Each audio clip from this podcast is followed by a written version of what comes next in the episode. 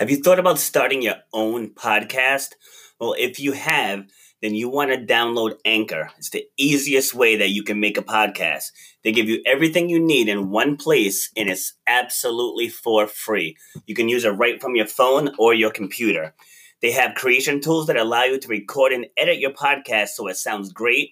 They'll even distribute the podcast for you so it can be heard everywhere, like on Spotify, Apple Podcasts, Google Pod Podcasts, and others. You can make money from your podcast with no minimum listenership. So if you were thinking of starting your own podcast, you want to download the Anchor app or go to anchor.fm to get started.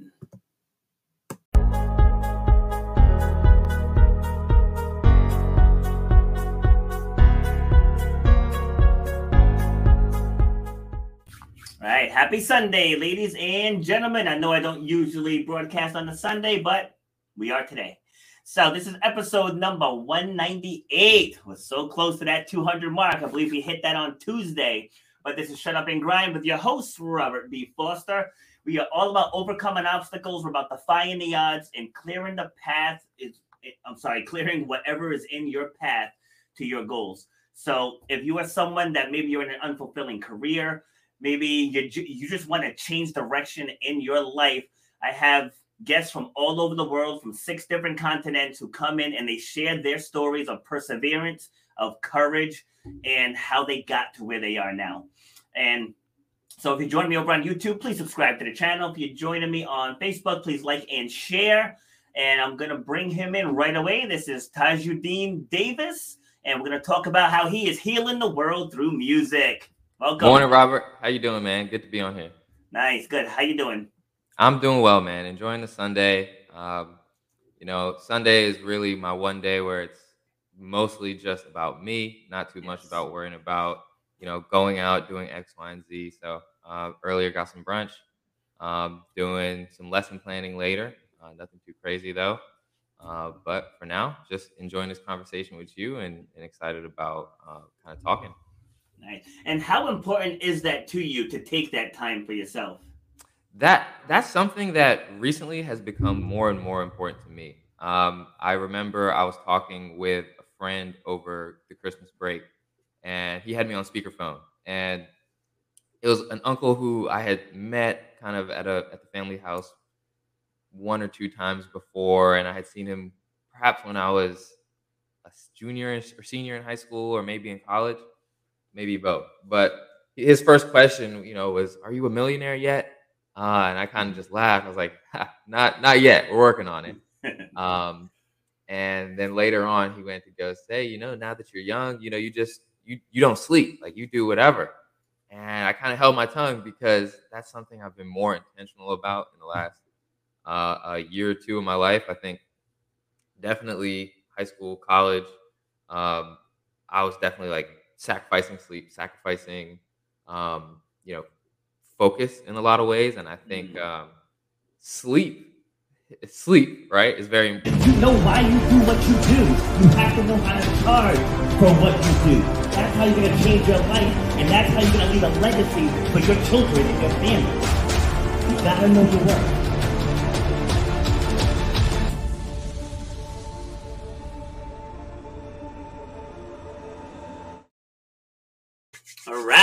Before I bring my guest on, we have the teachable moment of the day.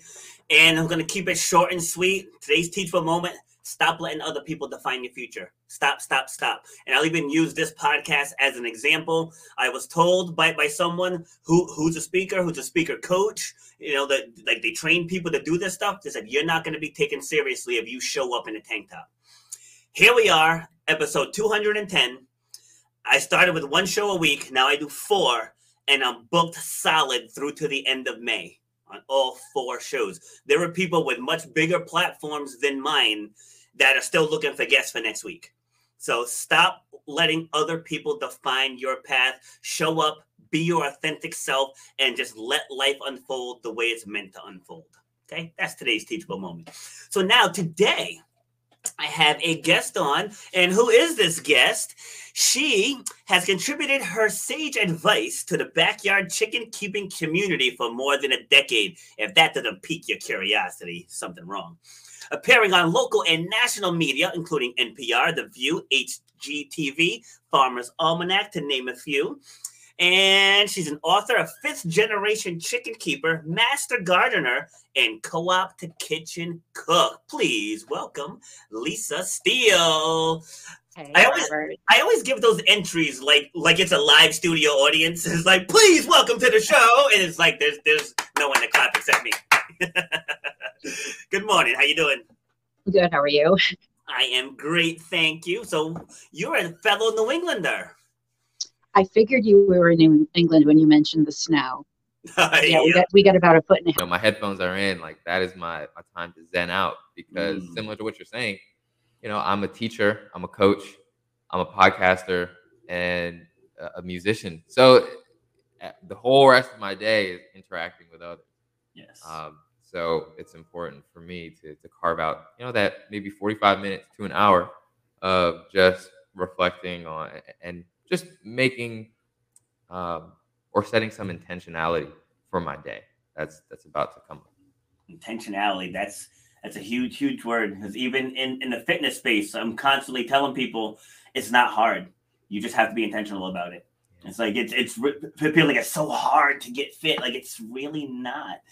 You just you just having a hard time committing to the process. Like if you you commit to the process it's pretty easy you know like someone can give you the blueprint to become you know a viral you, youtuber. If you commit to the process you'll make it happen. If you do not you won't. You know it's, it's, it's that simple you know? That um, it's kind of a switching topic, kind of, but something that just reminded me of is, is I don't know where I heard this, but thinking about knowledge and um, defining knowledge as not just learning something, but applying it. yes You know, and I think that's somewhat relatable to you know the exercise thing because you can know like I should be working out at least four days a week, but that's not something that's really incorporated into your life until you actually say, okay, I'm gonna wake up at six, I'm gonna go do it. Um, Yes. That is what I have to do. You know, that is what I have to do in order to be thorough about my intentions and, and my my goals. Love it. It's, it's kind of like you know what what needs to be done. So if you're in your house and a pipe bursts no matter what you're doing that pipe burst needs to be addressed. Right. right? It's like that's your that's your top priority right now. And so when it comes to to any goal no matter what the goal is it has to be as if that pipe just burst. You have to make it that important. It has to be that big of a priority because then that will drive your actions. Because mm. if, pe- if you kind of want something yeah maybe I'll, i can do it. I'm kind of okay where i am. Those people don't don't take any action because they're okay with where they are you know? So and i'm not saying it from like a gratitude kind of way like you know you could be be gracious that you woke up today and that you have a roof over your head but if there's something that you really really want you you kind of have to let go of what you have before you can reach for what you want hmm yes I think something that um, helps me out is just thinking of. Sometimes I, I every once in a while, if I have some time, try to journal and just think about, like you're saying, like what you're aspiring towards, and I'll kind of free write journal, and then after I, I kind of have put all my thoughts on the paper, I sit back and try to break it down in terms of goals, like priorities, really, like you just said, like one, two, three, four, five, six, seven. Um, then I'm like, okay, these are my priorities, these are my my goals, aspirations, and I kind of take another list and say, well, what do I need to do? You know, what are my action steps towards getting those Mm. things? So then I do that, and then I, I kind of take another break in the page and look at those those action steps and think, okay, what is one phrase that I can use to, to summarize all of those action steps? Like, what is the common thread, the common line, through line between all those things? And, and for me, like right now, something that I, I think about constantly throughout the day is just be thorough. You know, be thorough in whatever it is. yes Um, I just, it can apply to so many things. Like I just had a, a friend who I coached football with. He passed away this past week, and I kind of said a few words to the, the, team, and that was in essence what I, I, was saying to them because I'm thinking about how his name is Cornell Struther. Um, you know, great coach, great father, young man. But he, you know, we would talk about football, of course, but also just about hip hop, about rap, about history. And I'm just thinking about how there are things that he texted me. He said, Hey, watch this video, X, Y, and Z. And I didn't do that. You know, I said, I'll, I'll put, you know, I'll, I'll get around to it. And now it's a situation where I won't be able to talk to him about that. Um, so being thorough can apply to anything from working out. It can apply to, you know, keeping your spaces organized. It can apply to relationships, kind of what I'm kind of leading with right now. Um, you know, be thorough not just in how you kind of reach out to people, but how you maintain those relationships. Yes. Um, you got to tend to it like, you know, it's a plant. You know, you got to kind of sometimes it needs sunlight, sometimes it needs water, sometimes it needs a little extra, some nutrients. Mm-hmm. You know, you got to be mindful of those things. Love it. All right, so let's get to know you a li- little bit better. So, how, how how would your best friend describe you? Okay, so I that's a great question. So I'm thinking of my friend Derek McCoy. Speaking of maintaining relationships, we've got a call plan for later today. Um, we've known each other since we were 14 years old, and you know we went to boarding school together, so we lived together. He he would probably describe me as someone who has a deep sense of love for his family, um, someone who is disciplined uh, and aware of his self. Like I, have always been told that I'm very self-aware, um, and, and, that's it's a good thing, but it, it sometimes can come off as being self-centered. Um, yes. But it, it, in the positive light, it's having a sense of what I'm good at and what I need to improve on. Uh, I'm constantly like assessing where I'm at uh, in a variety of things, and um, another thing that so he's I'm a creative mind. He's also a creative mind. He's much more creative than I am. Yeah. Um, I am a uh, an organizer, right? Like if people have a lot of thoughts, I'm able to kind of emerge as someone who's able to uh, make all of this collaboration concise uh, and into kind of one program. Um, whether that's music, whether that's podcasting ideas, whether that's you know projects around uh, the school I work at, um, and someone who's also empathic. Um, and I think that's probably the last thing I'll say is just that I'm a good listener. Um, I am able to remember certain things about people that they might just mention, you know, uh, and bring it up later on. And really just listening to understand, not always listening to react or respond to what someone is saying. Okay, good stuff. So I want to zero in on the self-aware part for a second. So I've done I, I've done a couple solo solo episodes talking about that and how it doesn't relate to selfishness because there's two different levels of selfish. So you have you have the selfish where you're using people for personal gain, right? Those those people suck. You know, so like that's not the selfish that, that we want to focus on. But when it comes to self care, self love, self awareness, self confidence, mm-hmm. you know, belief in self, like you have to be selfish in that regard. Because if you're not taking care of yourself, you cannot take care of others. I don't care what anybody says. Right. You know, even with even as as a parent, people always say, "Oh, all of my dreams are on the back door now because I'm a parent." It's like no, like you should make your dreams come true. That way, your kid can follow the foot, follow the, the footsteps, the footprints that you left behind. You know what I mean? So, because if you put yourself in the back burner, the child's gonna see that, and and regardless of what you tell them, they're gonna do what you do. You know, that's just how that works for the majority. So it's like when you are your best self and when your inner light is shining the brightest, that's when you're you're inspiring people around you. Then you have shows like this where you you and I are sharing our, our experiences and our passions and stuff, and then people listening can get inspired by that. So if we weren't taking the time to share with to, to, to be real, total strangers. you know, Mhm. you know. Yeah. But but we have the power to impact their lives. Yeah. Right. You know. All right. So when did you first start getting into music? Oh, okay. Uh, that's a good question. So I've always been interested in music. Um, so I'll I'll take it back to family. Um, my aunt. So my mom's side of the family is from Jamaica. Uh, my mom immigrated here in the '80s uh, when she was a freshman in high school. Uh, but my aunt, she went and and we've lived in and around Virginia since then. My family. Um, but my aunt went back and moved to Jamaica in the 90s and she got involved with Reggae Sunfest, which is you know the biggest reggae festival uh, in the Caribbean. And so did that for 20 years. So from the time I was a baby, I was kind of taken to concerts like this.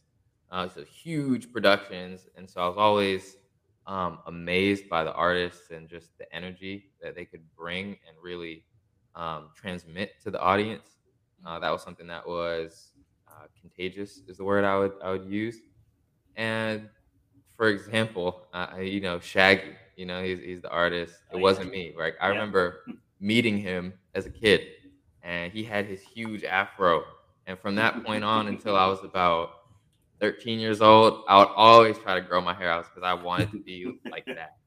Um, and so I had, you know, that going on, just coming from a family who really um, loved music.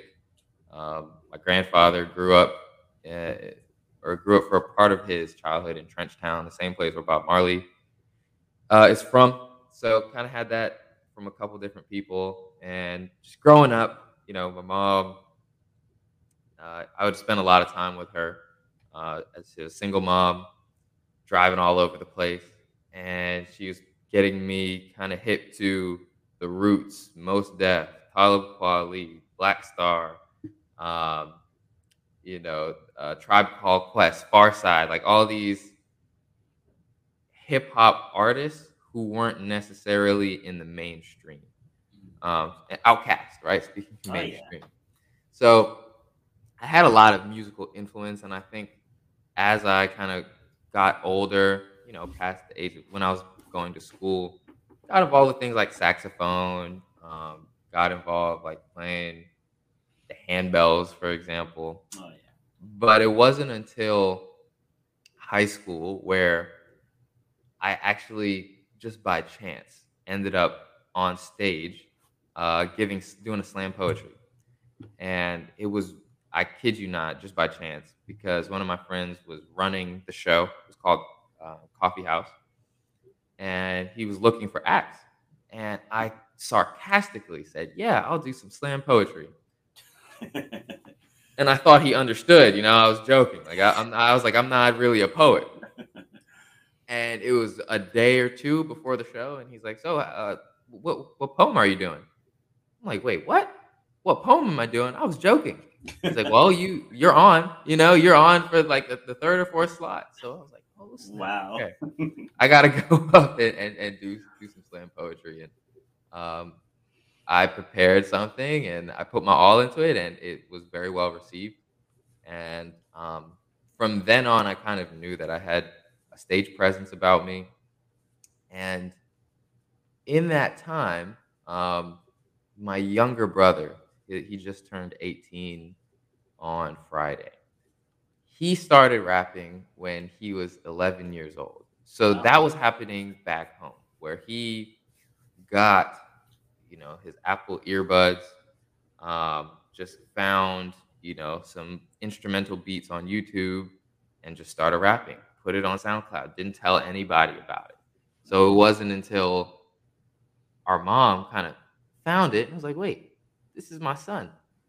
Uh, and, she was like, "This is this is really good though," you know. And uh, she encouraged me to keep keep working at it. And once I was kind of off to college, that's when we really started making music together. And I'd be home for a break, and it was just something that um, we really bonded over. You know, because we're growing up playing sports, watching football, etc. And sometimes home for a break, home from home from college over a break, and there's limited time. He's into making music. I'm like, well, I might as well get into music too. And we just started going from there. Um, and as I kind of was junior, senior in college, did a couple of performances, uh, both up at Kenyon College in Ohio and also uh, in DC. And I've been kind of making music ever since. Um, and, and the messages that I got that really encouraged me to keep making music was just that I didn't sound like anybody else, and mm. um, you know, hearing from other folks that my music sounded authentic and it sounded relatable, um, and it sounded positive.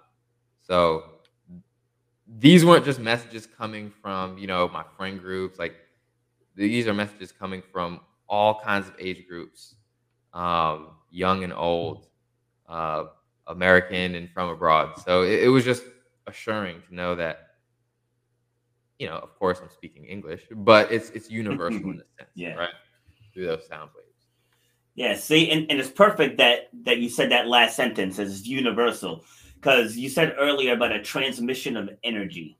Mm. You know, so like whenever I'm talking about about things, and as I said in my intro, I had guests from six six different continents all over the world, and different walks of life, different races, different genders different sexual orientations, like different religions, but everyone is the same. Seriously, like everyone is the same. And when it comes to things like transmission of energy, that's proof.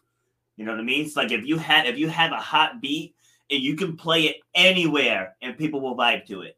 Right. You know, regardless of their background, you know, people will vibe to it. Like that transmission of energy is everything. And what people have to realize is that you don't have to be some over the top personality. It's like when when I'm working with speakers, they're like, "Oh, well, well, I don't I don't speak like you do." Like you don't have to. You have to speak like you do. Mm. you know, like just speak in your own authentic way, and with the energy that you put out, you're gonna attract the people that are attracted to your energy. You know, that's that's how that is, and that's how you create that impact. But I want to ask you a personal question. So for you, because I know with, with me, I was just starting to feel it before the stupid virus got here. Is when you get on stage and it's just such a dopamine hit for for me. And and I, I am not even playing music, and I love music, but just oh, to get up on stage, get that microphone, and just pour into a, to a crowd. Yeah. Like, what is that personal feeling like for you? Oh gosh, so so the first thing is um you do feel a bit of, and this, I feel that when I speak as well. Like I, yes. before I get on stage is when I'm most nervous. But once I'm on stage, I'm kind of like, oh, I'm here, I've arrived, and um, that adrenaline is something crazy. I mm-hmm. remember the first show that I did. Uh, it was with a group, and I didn't realize until the show ended that my whole shirt was just drenched you know, I, I was just covered uh, in sweat, and in a way, it, it gave me a similar feeling as to being, you know, I played football in college, as to being in that that flow state where um, everything kind of seems to simultaneously slow down and go quickly, which makes no sense. Yeah. But you're really just in the zone. You're tuned in to everything around you. Um, and your next verse, you know, your next um, call crowd, it just seems natural. And whereas you might have been worried before about remembering your lines, it just kind of happens.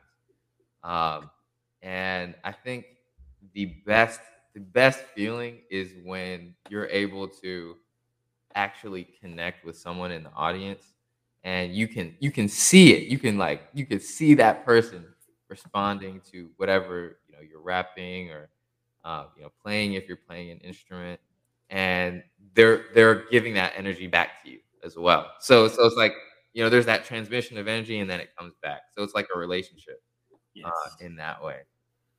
And yeah, but with the pandemic, that's been tough. You know, looking hopefully, you know, this spring some opportunities. They're popping back up now, uh, which is good. Uh, so uh, I'm trying to get back out there.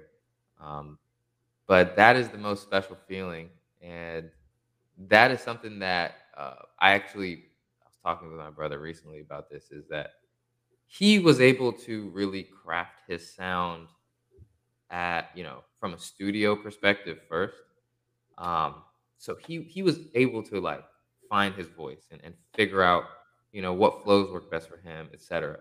I, on the other hand, just with my experience, whether it was um, you know speaking in schools in various capacities or doing improv or doing kind of these small skits that I did as, part of this after school program. I always had a stage presence to me. So the music kind of came came second uh, in the way that I felt very natural being on stage, right? But when it mm. came to kind of sitting behind a microphone in a studio, that was something I needed to adjust to and to learn. Um, so, so all of that is to say that I feel most natural when I'm on stage.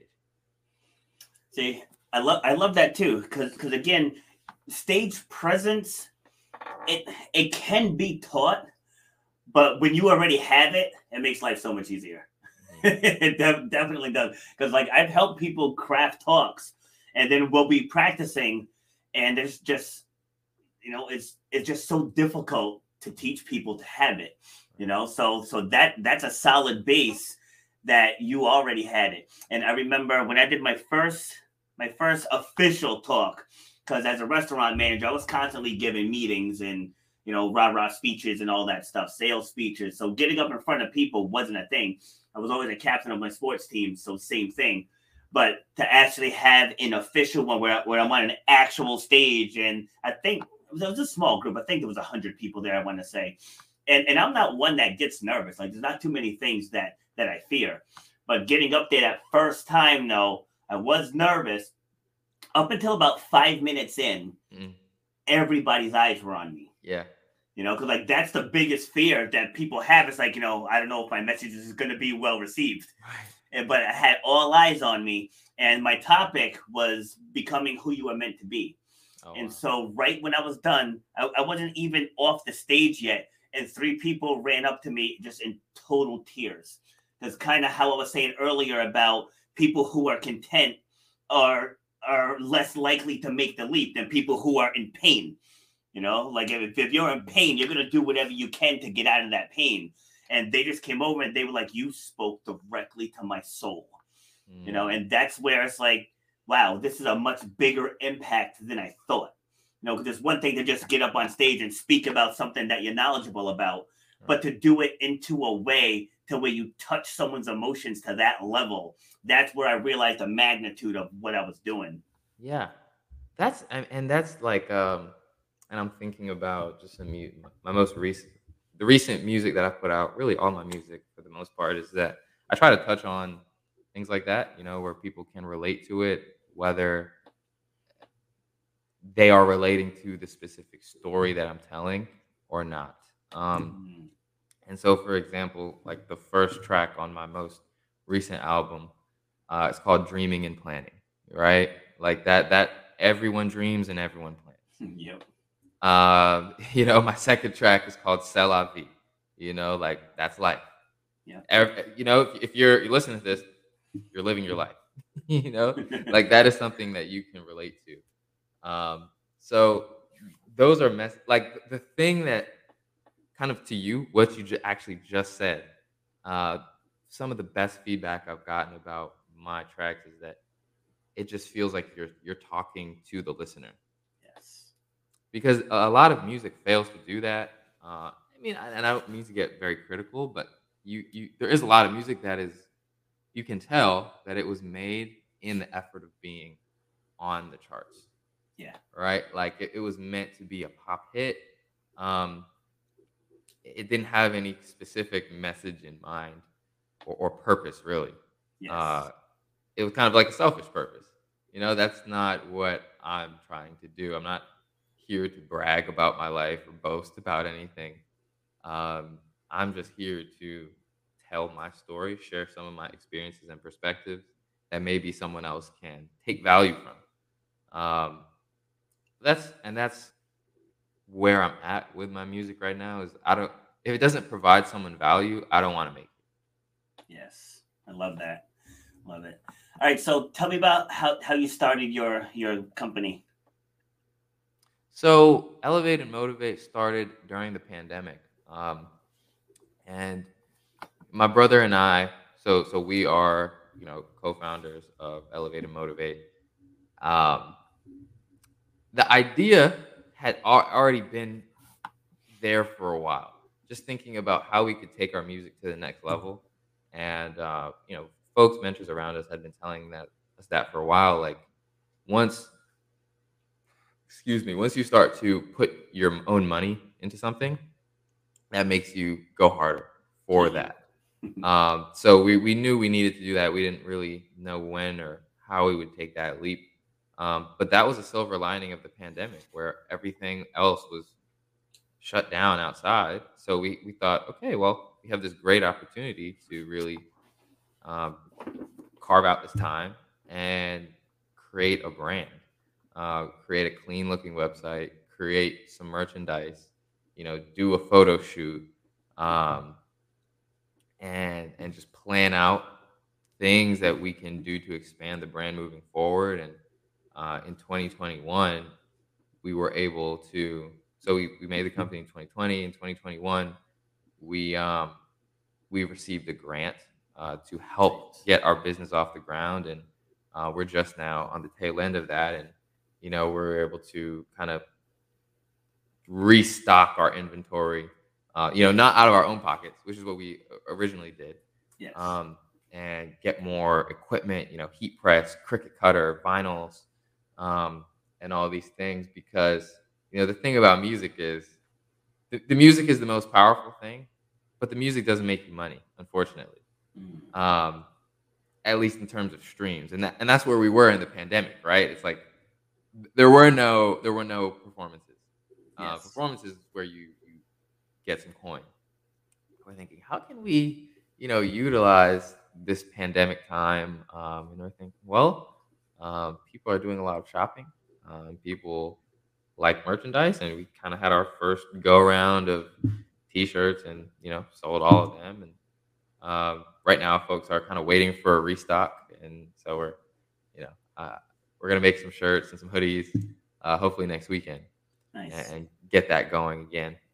Uh, but the brand itself, Elevate and Motivate, which I need to get around to why that um, became a thing. It, it kind of was birthed uh, in 2018 on a track I made called Hillmatic, just with some of my good friends uh, at school, and we're sitting there, kind of, you know, no one was like, uh, I guess, a stellar rapper. Like no, no one was, you know, kind of Spotify like playlist or anything like that.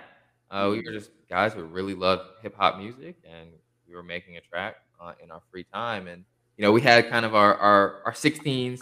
You know, boom, boom, boom. The verses were great, but we didn't have a hook. And um, I was just like, you know, I think I got something. I was like bouncing on that 808, I elevate and motivate. And then they're like, ooh, that, that sounds good. And I just stuck with it. Um, and so as I was like, just, you know, in my phase of planning, of journaling, trying to goal set, I was thinking, what is a, a name for the brand, you know, that, that reflects some of what we've already done? Because I, I feel like with a brand, you don't, you can't artificially make anything. You know, you have to make something that is already clear in, in your actions and your steps that you've taken. Yeah. Uh, and the common thread that I saw between my music, my brother's music, the music that we had made together was that um, all of our music was trying to um, uplift our listeners in some way, right? And, and, similar to what you know you're doing with Shut Up and Grind, right? Is, is to get people out of those ruts that they're in. Um, and, and I related to that just in the, the relationship that I have had and continue to have with music. That music has helped me in some very tough times. Um, and I know that's very cliche, but it wasn't just any music, right? You know, it was very selected, mm-hmm. certain kinds of music. And I was trying to think, well, what was that thing? What was that thing that made me get through that? Um, it was the authenticity, it was the positivity, and it was the storytelling. Uh, yes. and, and, those are three things that uh, we really pride ourselves on with Elevate and Motivate, and we try to continue to do um, moving forward. So I, I, hope that answers the question of kind of how yes. Elevate and Motivate uh, came off the ground. Yeah, love it, love it. And uh, st- storytelling's huge. I mean, that's a big part of what I do is help is help people tell their own personal stories. And a lot of it started from this podcast. Like I would ask people to to describe themselves, and in the early early stages of the podcast, you know, hundred some odd episodes ago, people struggled answering that question. You know, it's mm. like how, how do you not know who you are? Wow. you know, it's like describe right, yourself. Right. And so like that's why I ask it now. Like I told you before we, we went live. That's why I tell people ahead of time now. So you have a couple seconds to, to piece together what you want to say through the lens of your best friend. But what it boils down to is it's just things that that you've been through that shaped who, who you've become. It's like you just talk about those things, you know, whether it's you know, my father passed away a couple years ago. You know, I was close to making it to the Olympics, and I blew out my knee. You know, like the, there's things that that have happened, but each one of them has teachable and inspirational moments. Right. You know, so like the work I had to put in to potentially just to even think about the Olympics required a lot of work. It, it required discipline. It required a certain mindset. It required perseverance. You know, it, it required surrounding myself with supportive people and not people telling me I'm tr- chasing some pipe dream mm. up into the injury and then realizing I'm not going to be able to make it happen. And, and but but then it all comes full circle when you stay focused on your goals because there's other competitions that are very similar to the Olympics right. that that I was able to compete in. I was able mm. to win gold medals in and then qualify to represent Team USA.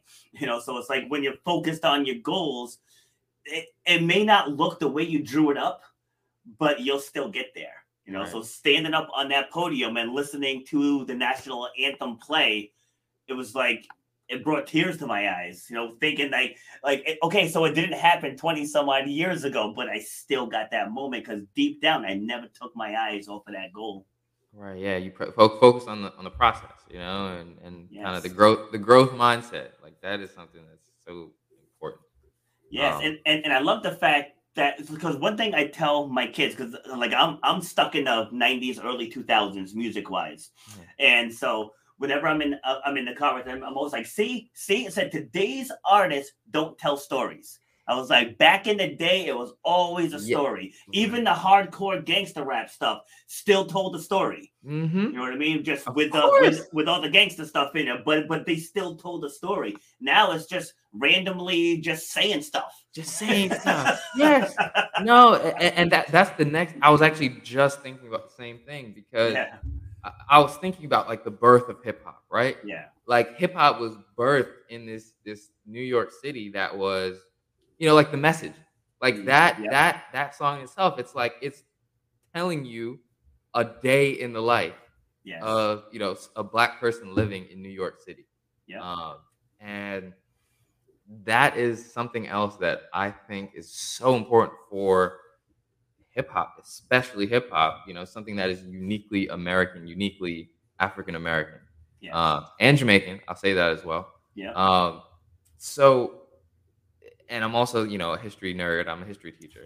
so what we're doing, what we're trying to do with Elevate and Motivate is, you know, take this war- world around us and put it into a song. Um, so that in a way, right, it's timeless. It's not just, you know, if someone is listening to this song 20, 30, 40 years from now, they can understand, okay, this is what they, this is what was going on in 2022 or 2021, 2020, whatever. Yes. Um, you know, George Floyd is getting his his neck kneeled on, right? Like that's something that you, or at least for me, like that's something that really affected me, and that's something that I went ahead and I made a song about it. Mm. Um, not about that specifically, but about the general, you know, oppression of Black folks in America. Yeah. And that's something that is like it's meaningful to me, and I know it's meaningful to others. Yes. And it would be. Uh, it would be a shame to not reflect that in this platform um, because it, it lets people know right like okay i'm not the only one thinking about this okay like there we do have agency in pushing back against this against this um, you know, using our voices. Uh, because it's kind of like, um, you know, th- there's a saying from Tupac, and he says, you know, I might not, and I'm paraphrasing, I might not solve the world's problems, but I, I might spark the yeah, brain that and that, that, does, you know. Yeah. So so that's that's part yeah. of you know that that power of storytelling there. Yes. Yeah, yeah, no, like for, especially for Tupac, because his music was so hard, but he gave some of the most philosophical interviews. Yep. You know what I mean? Like so, phil- I was like, dude, you were just talking about, you know, shooting up people, but but then you just talk to him on just a just a regular, everyday human level. Like he was deep. Like his so mind was real deep. And and it went through his stories, right? Like he evolved as a person. It's like he you know, his, his his mom was a Black Panther. You know that that yeah. you, you can't remove that from his identity. And you know you hear a song like Changes, yeah. and you're like, well, where did that come from? It came from his story. You know, it came from yeah. his upbringing. Yeah. Um, and and that's something that uh, eh, I I uh, I was called out for this one time because I, I had or my brother and I we had a song on Warren. uh, it's called Corleone Flow and it, it's like an old '90s boom bap type beat and I was on stage and I said something like, you know, the old heads are gonna love this one. Mm-hmm. And, and, the DJ literally was like, hold up. This isn't just for the old heads. This is for everybody. You know? Um, so so that's something that I was like, you know, he's right. You know, this is this is something that um, anyone can appreciate and, and take from because that is where, you know, hip hop grew from. Like that is an essential part of the evolution of this art. Yeah. So true. And you know, it's not good to silo yourself off as this is the kind of artist I am. You know, this is something a sound that I can make and a sound that I can make the most of. Uh, but that's not it. See, and that and that's true in, in everything, in everything that you do. Like I've had business coaches, and they all they always tell me, you know, you got to pick one lane. Like you got to master one lane. And I was like, but my style of teaching covers many lanes. I was like, so who do I cut out? Do I cut out the inner city kids? Right. Do I cut out women's empowerment groups? You know, do I cut out students? It's like, who do I cut out? Do, do I cut out athletes? Right. And, and and I was like, no. So like that's where because my I used to have a show years ago called Shut Up and Exercise. Ah. And and so and I didn't want to just keep it to fitness because the philosophy transfers into the regular world. Like think about how many professional athletes are now business people. Right. you know, because because mm-hmm. that that grind is the same. And so I was like, my message isn't just for one demographic. You know, so like even like even in fitness, I could go the flexibility route and I can reach out to the yogis and the people who love mm. Pilates. You know, I could work with the morbidly obese and try to help help them get in, into to health. You know, so there's different ways, but all of that requires work. You know, right. if if you're in the inner city and you're you're from or anywhere and you're from generations of poverty, my message can help you be the one to break the cycle. Hmm. Know what I mean? So it's like I don't want to just be in one area. So I'm glad I'm glad that that you said that. Like you you didn't want to just put yourself to just one group when you have a message that can be global. You have to do what it takes to make it global. Always, always have to diversify. Um, yeah, and that's where you get because like again, right? Like I'm like I mentioned earlier, I teach history. And I didn't get into that because I just magically had this interest in history. I always, like I said, I always had an interest in storytelling. Yeah. So for me, I remember growing up as a kid, growing up Muslim. Like I remember learning these stories about the prophets, learning these, you know, the stories about Moses, about Jesus, about Muhammad. Yeah. And I love that. Like I just loved, you know, like all these moving parts, the messages to be taken from them. Um, and then when I got, you know, older and I'm learning more about American history, of course, uh, in public schools, I couldn't I couldn't relate as much because I didn't see a message coming from it. I, I didn't know. It was like, well, John Smith came and to Virginia, and there was Pocahontas. Like, I, I don't know why. I don't know what this does for me in my life. But then, as I kind of, you know, got to college and learned more, um, I, I struggle with the term like Black history because it's, it's American history. Yeah. Um, at least you know in the way it's used the context. But I'm learning more about the 1960s, the Civil Rights Movement, the Black Power Movement, uh, the Vietnam War, and all these things that I see parallels with to today's society that we're living in. Uh, so, so that really impassioned me and uh, pushed me to learn more about U.S. history. And now I, I kind of I'm in a space where, yeah, I'm, I'm pretty good at teaching American history uh, and topics that relate to African American history. But that doesn't mean it stops there, you know. And yeah. uh, for instance, I took a trip to Turkey to Istanbul this past okay. summer, and um, you know, there's all the, the this beautiful architecture and history around the Ottoman Empire. You know, one of the greatest empires to ever exist. Yeah. But we don't learn anything about it here. Um, and again, it's like that is important to, to, to signal to people, you know, it wasn't just the Christian empires that dominated the world, you know, that put forth, you know, the things that we enjoy today. If we're talking about science and technology, it wasn't just the British Empire giving us all this stuff.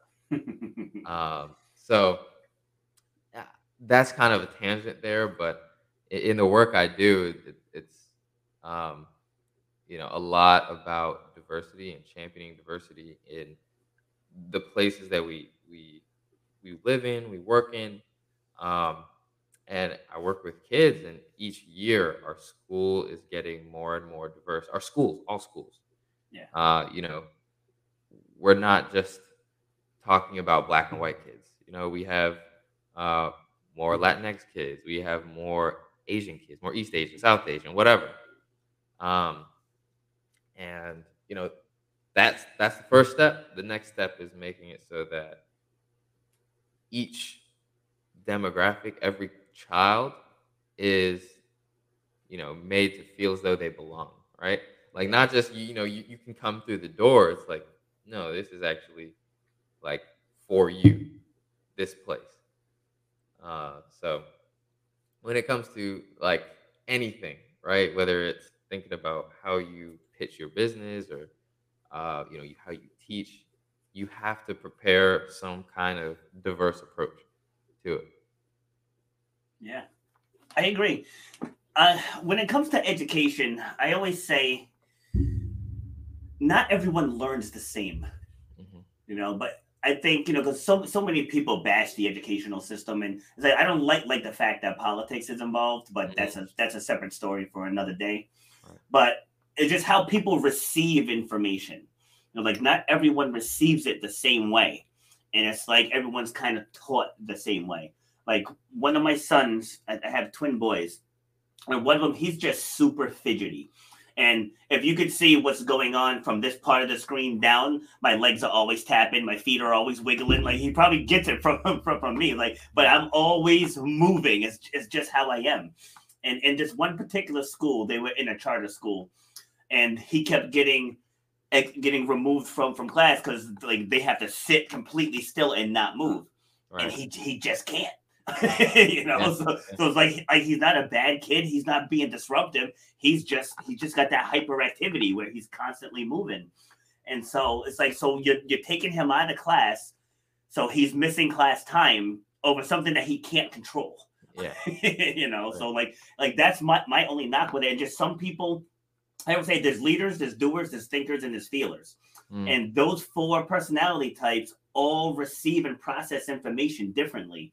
You know, so you could you or anyone can can get up, you know, and do out your lesson plan, and it's going to be be received in four different ways. Right. you know, so then the ones that struggle with the delivery, they get labeled as problem kids. You know, mm. like I I went I volunteered once for uh for a lunchtime, like a lunchtime program they had at a local middle school here for the behavioral kids. And so I walk in, and this the director's like, "You see that that one over there is like, you got to watch out for him." I was like, mm. the kid's what, 12? Like, what, what do I have to watch out for a 12 year old? You know? Right. And so I asked for him to be put in my group. And I'm just asking him questions because like, I'm really good at picking people's brains. I'm just asking him questions. And my thing is like, all right, this kid needs to be included. You know, like he's kind of, I don't want to say resents authority, but he's in that leader category. And people who are leaders don't want to be led. it's, just, it's just a fact of life, right? right. So, so I started empowering him. I said, "All right, I want you to take these two, come up with with an idea because this was craft time."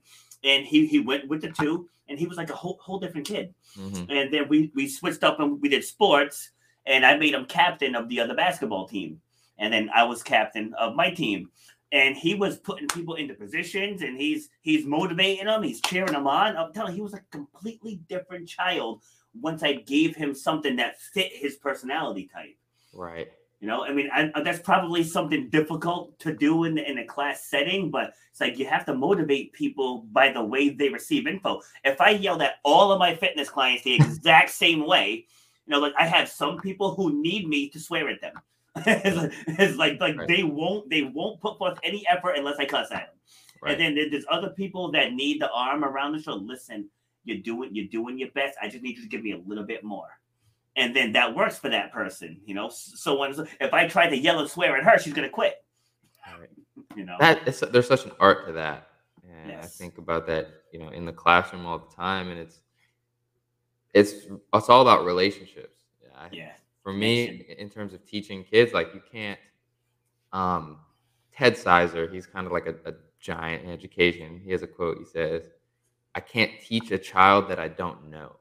You know, so when I mean, and a lot of teachers do this, but it's really important in those first couple weeks, even month of class, to really get to know your students uh, and yes. get their feedback. Kind of like you're saying, like, all right, is this kid a leader? Like, what is his, you know, take towards education? You know, what is he looking to gain out of education?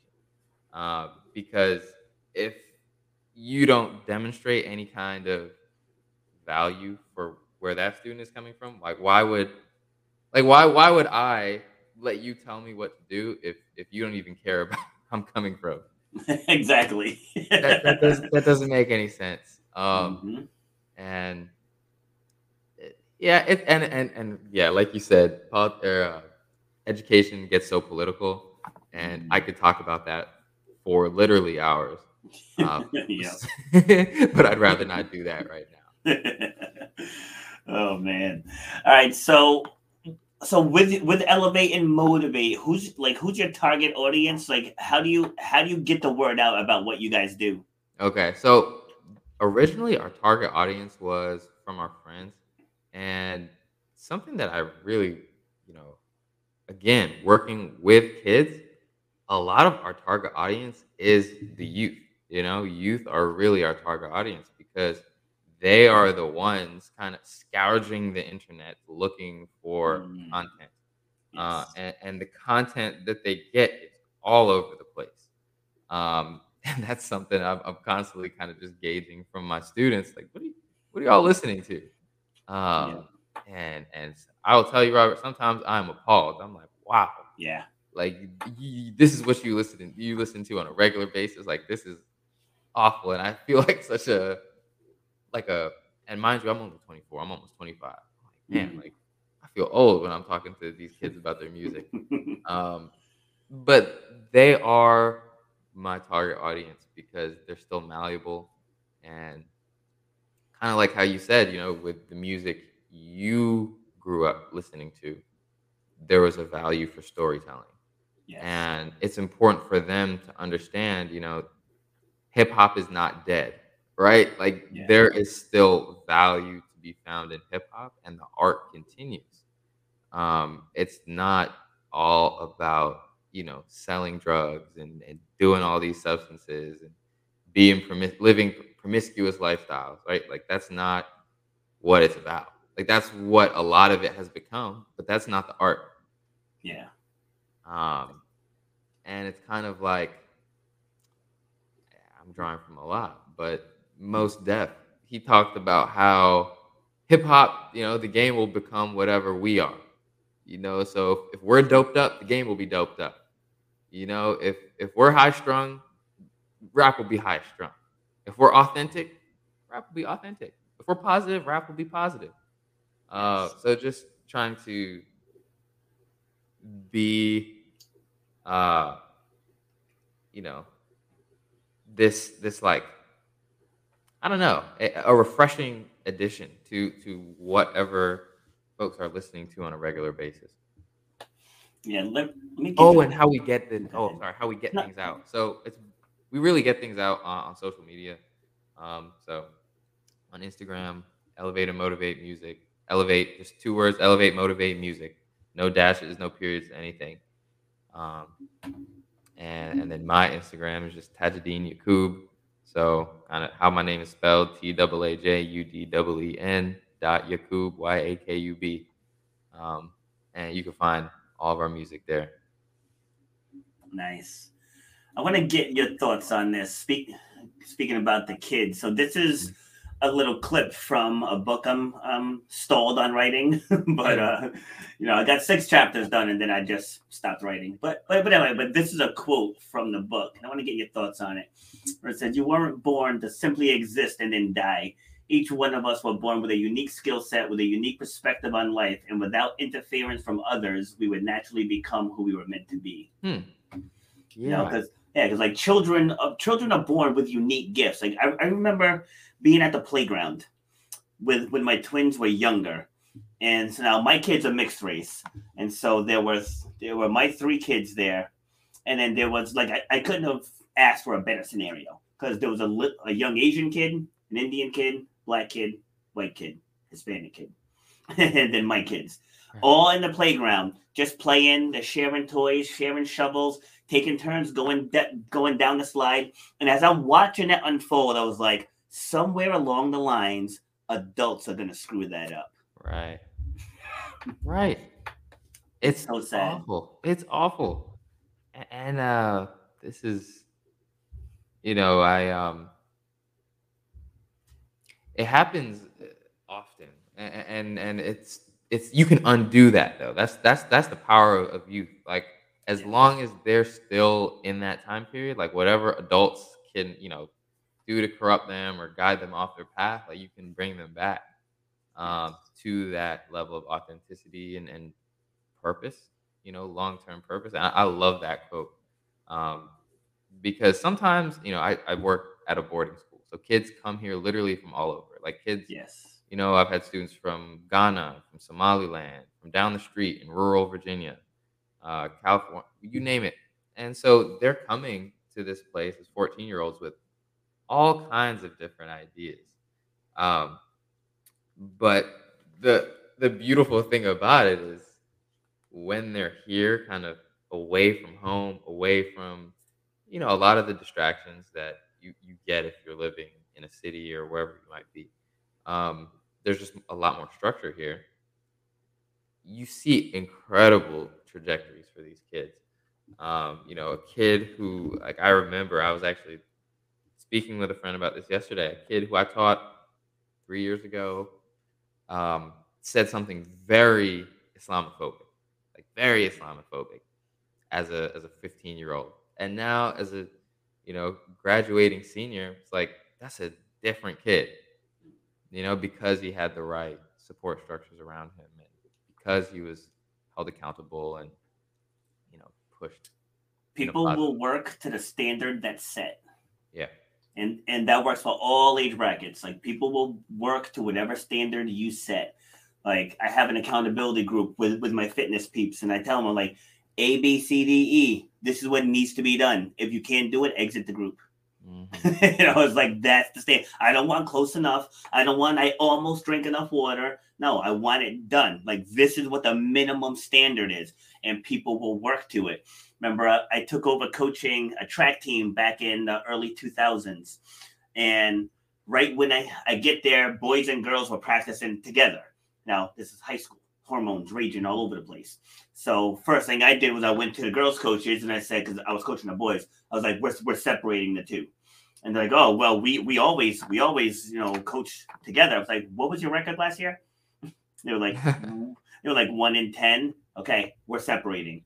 And then right. off I went. I required report cards from the students, and some of the parents were up in arms because kids that had these, I didn't allow them to practice until they they brought the grade up.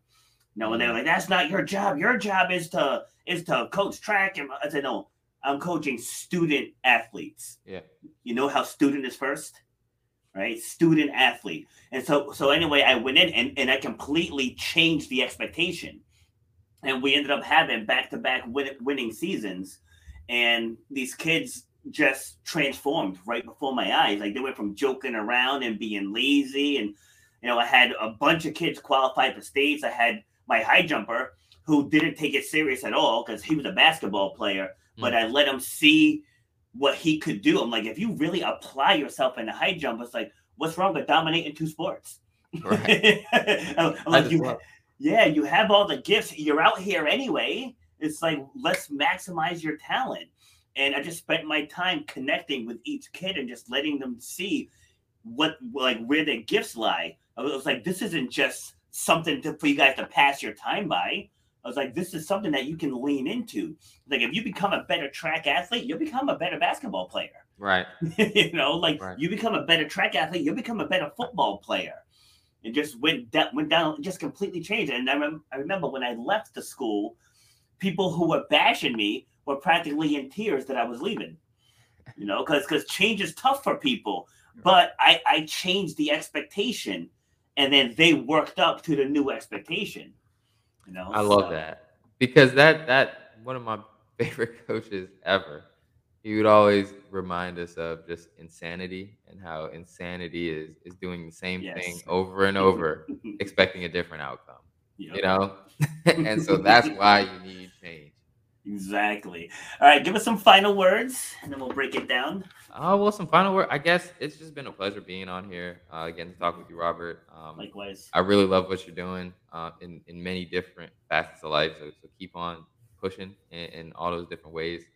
Um, for folks listening, again, check out Elevate and Motivate Music at www.elevatemotivate.com.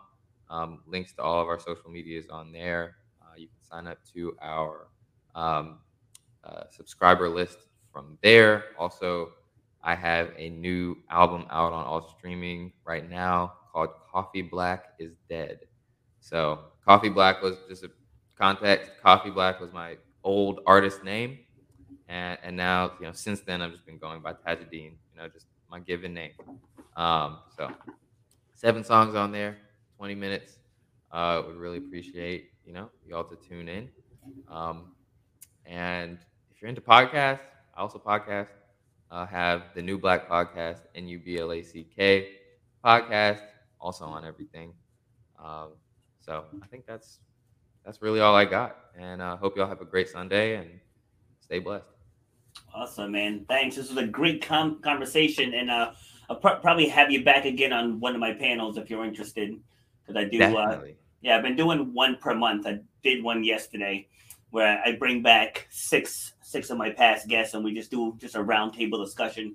Pick a topic that obviously we're all we're all knowledgeable in, and then uh, we do do a round roundtable discussion. That's typically on Saturdays, and so if you're interested in in that, I'll get you scheduled in on one. That would be awesome. I'd be happy. I'd be happy to be part of that. Awesome, good. And I'm gonna connect you with some, some of my podcast friends as well, so we can help spread the word. And uh, that's about it. So I got to head up to Massachusetts now. I'm uh, officiating a track meet up at Wheaton College. Oh man, well, safe travels. Uh, I uh, hope that goes well. You know. Yes, sir. All right, man. I'll be in touch. All right. We'll have a blessed one. Peace. Yeah, take care. All right. So that, that was Taaj. He's got his links are in the description section. Thank you guys for tuning in. I know I usually don't do this on a Sunday, but this was when our schedules uh, linked up. So here we are. All right, so I'll be back tomorrow with episode 199. Take care. You've been listening to Shut Up and Grind. We hope you've gotten some useful and practical information from this show. Robert has over 20 years' experience pouring his knowledge and expertise at many events in the service and fitness industry, as well as secondary schools and universities. He has a true passion for helping others break through the barriers that are holding them back. To book Robert B. Foster to speak or to reach out, go to robertbfoster.com. Till next time, shut up